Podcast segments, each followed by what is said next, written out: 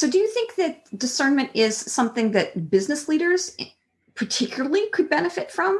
Um, and I ask that question because we've been talking about it kind of in a in a general sense. This is something that people can use, but um, a lot of our students, you won't be surprised to hear, are are, are people in in in management and or with uh, you know uh, bigger jobs than that in in the business world whether they're entrepreneurs or they're in the c suite or directors. And um and it may sound like this is something for somebody at the beginning of their career. Mm-hmm. um you know students as they're just getting out from undergrad or something like that. But do you think there's there's something here for business leaders in particular yeah i do i mean again i'm not i'm not you know in the business world other than my little private practice but you know i'm, I'm not a, a business person but i think it's true for everyone and i think business leaders you know, particularly um, uh, if people are watching them and paying attention to them, they've got a lot of potential mm-hmm. leverage and influence with other people. Like I always say to people, who do you want to be in the world? You know, who do you want to be? And, you know, when business people, sometimes very famous business people, uh, people, names that everyone would recognize, that act very badly yeah. uh, in various ways, then people under them feel like they have permission to act really badly too you know? And it kind of spreads. It's almost like a virus. I mean that can kind of spread. Mm-hmm. and i feel like you know we always want to ask like who do you want to be and we see sometimes a lot of business leaders making decisions that are that you hear in hindsight and you say really what were you thinking there you know really and you say is that who you want to be do you really want to be that? And I think it's so important, particularly when business leaders are being watched very closely by, you know, their employees or the public or whoever. Now, maybe they don't care and they're happy to do whatever they want whenever they want it and whatnot. But I think there is a price that gets paid for that, not only for them, but for people around around them. And that's important too, because people don't realize that even if they're not in a prescribed leadership position, they are being watched. They mm-hmm. are leaders in other realms. People are looking to them for guidance or um, to as a as a role model, and they might not even re- realize it. And mm-hmm. so, thinking about, wait a second, who who will I be remembered as as a person? What's my character going to come across? Is is incredibly important that a lot of people haven't spent a lot of time thinking about. No, I think that's so true. And you see this if you have young children, for example, you know that young children sort of absorb everything. They just absorb even your little mannerisms and things like that. And it's kind of mm-hmm. interesting. I mean, sure. my son now is 24 and in graduate school but he'll say things or he'll do things or he'll have little mannerisms that are like, oh my God, that's what I do. or that's what my wife does. Oh my that's God, great. he picked up on that. You know? you know, and and you know, I mean, I think we all do that. And and others do that too. And and so even if you don't have a high profile, you know, position where everybody in the, the brother is watching you because you're a big CEO of a big company or whatever, but people are still watching. Yeah and people are um, and and it's not just family members people are watching and people the thing people remember about other people when you think about what you want written on your tombstone kind of thing people remember when others are kind to them mm-hmm. and when they're not mm-hmm. they remember that and they remember that always and that's amazing i mean that's totally amazing and when people will say things to you, you know, I mean, people might from your distant past will say, I remember when you did X. And you're like, I don't remember that. Yeah. But they remember that. And uh, right. and so I think people remember when you're kind and when you're not. I I I point that out particularly in not only student group projects but in the workplace. You're at, you know there's that one person who's not carrying their weight. And everybody knows. But what they don't realize is okay, you're in a group. People are going to remember how you acted. if it's a group project, if it's a work project, whatever it is, it could be a social group. They're going to remember that and it can follow you a long time, like you said. People remember if you were kind or lazy. And especially in some areas, it's a small world. And word gets out pretty quickly if you're the one who's the lazy one or the particularly kind one. And hiring and firing decisions can actually be influenced by this. And some people just don't see that. They don't realize mm. that their actions that they take for granted, the little things, can really add up to some big consequences. And now we all that's true. And we now we have to realize that no one's perfect either. We all have our moments of weakness, our mo- moments where we say things or do things where we later regret. So no one's perfect. So then, the, in addition to the kindness issue, uh, we also have sort of the rec- the forgiveness and reconciliation issue, which is sort of like when you screw up, what do you do about it? And you know, what do you do? You know, so sometimes you do screw up. You were the lazy. As we all do. As we all do, right? And I'm very fond. I'm very fond of uh, you know Romans 10, which basically says that all have sinned and fallen short of the glory of God. And sometimes you screw up and you got to say i've sinned. I'm, or i've screwed up. I made a mess. I'm really sorry. I hope you can find it in your heart to forgive me and i'll try to do it better next time. Because we all screw up. So i think you're right. We've all been that person who said oh god i can't believe it. Did i really say that? Did i do that? Uh, ouch. Can you find a path towards reconciliation?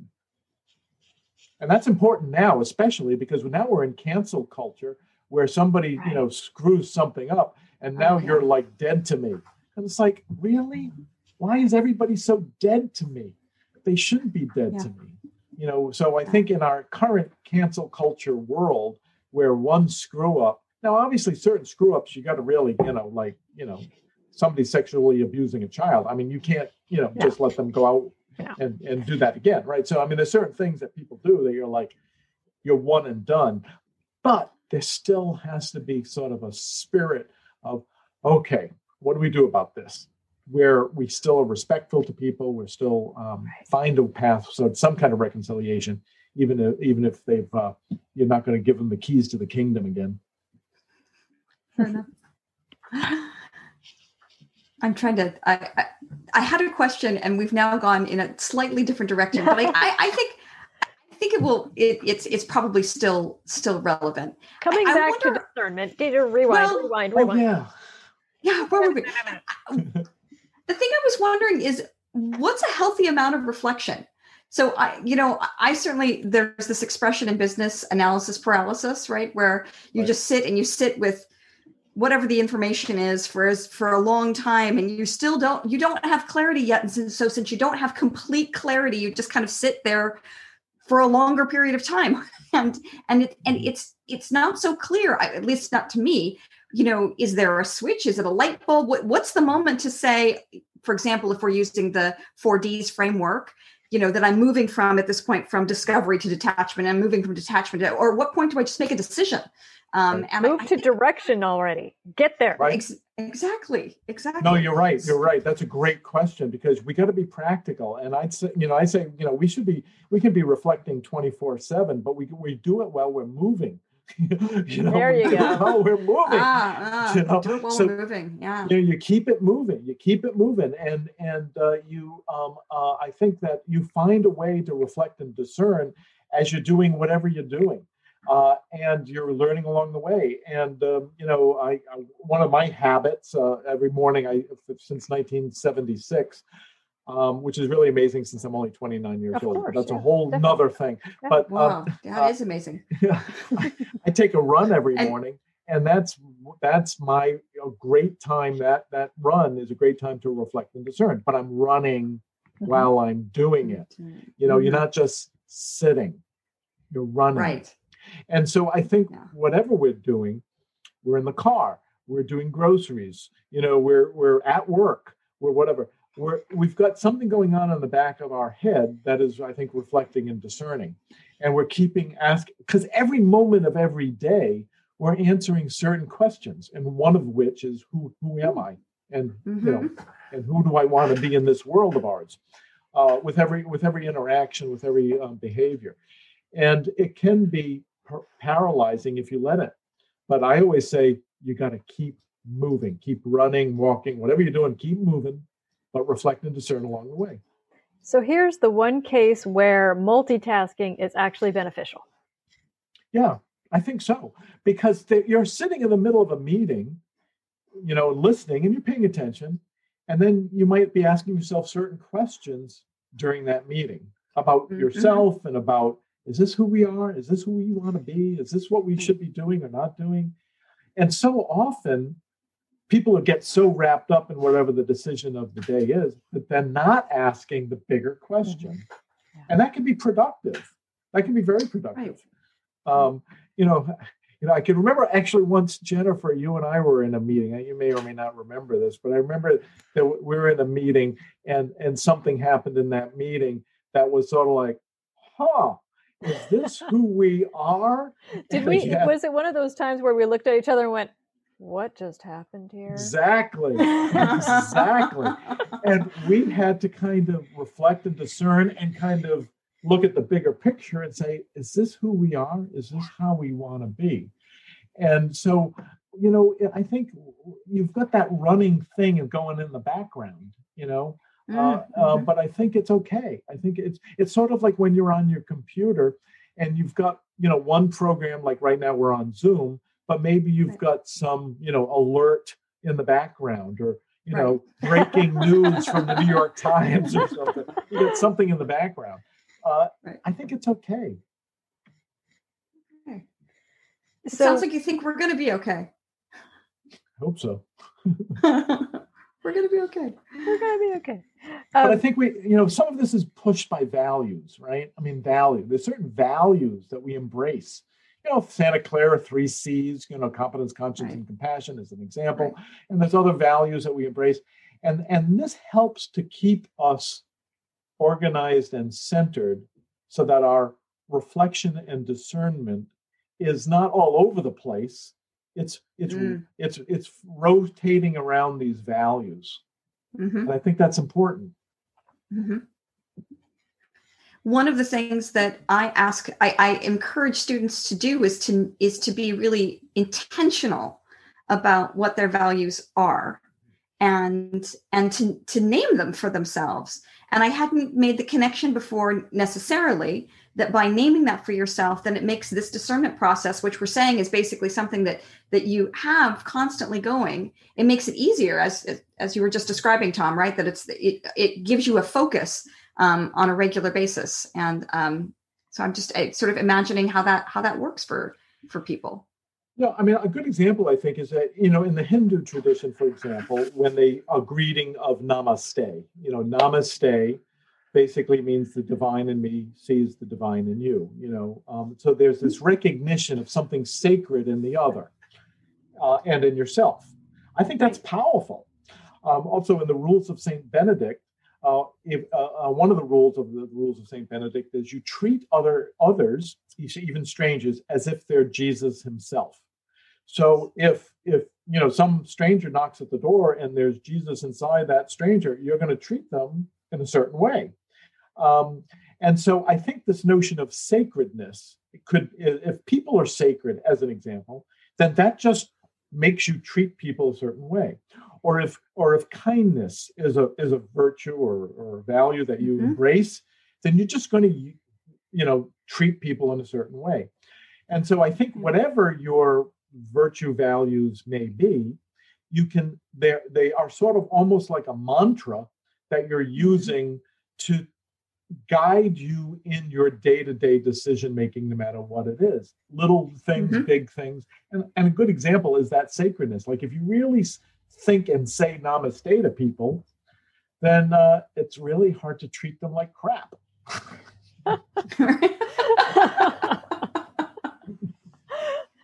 Good point. It's good advice.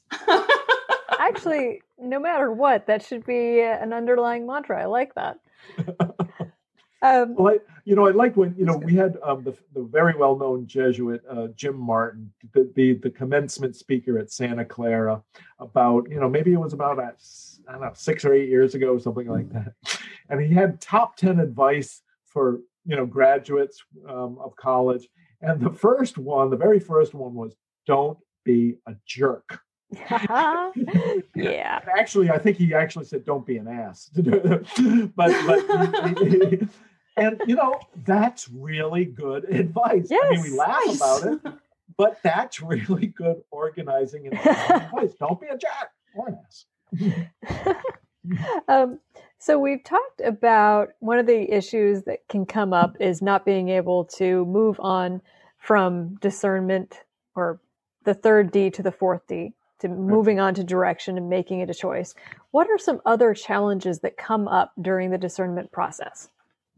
Well, I think there's a question of what we call uh, the discernment of spirits, and which is basically, you know, am I really being called to that, or is that just my narcissism?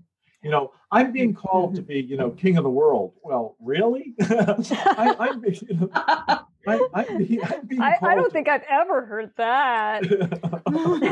no, Oh. I do. I think I've heard that. Definitely. or, you know, or I'm being called to, you know, that God wants me, or, or, or I'm being called to be, you know, quarterback of the 49ers or whatever it is, whatever, whatever. And sometimes you say, really? And so I think there's a question of the, in the discernment process to be able to get thoughtful, honest, corrective feedback. And, and that, you know, and, and that's important. So you need to have people that will tell it to you straight and will say, you know, I don't know if you're really, you know, you- you're being really called to do that. Or I don't think the discernment process. I think it's really you, the narcissism speaking, and not much uh, other than that. And I think that really, really is important um, to get f- corrective feedback from people who are, you know, of goodwill and who can be honest and can look at you and say, I don't know about that. And um, and so I think that that's important. Um, so that that kind of corrective feedback uh, is critical, I think, to, during that discernment phase. Thank you so much.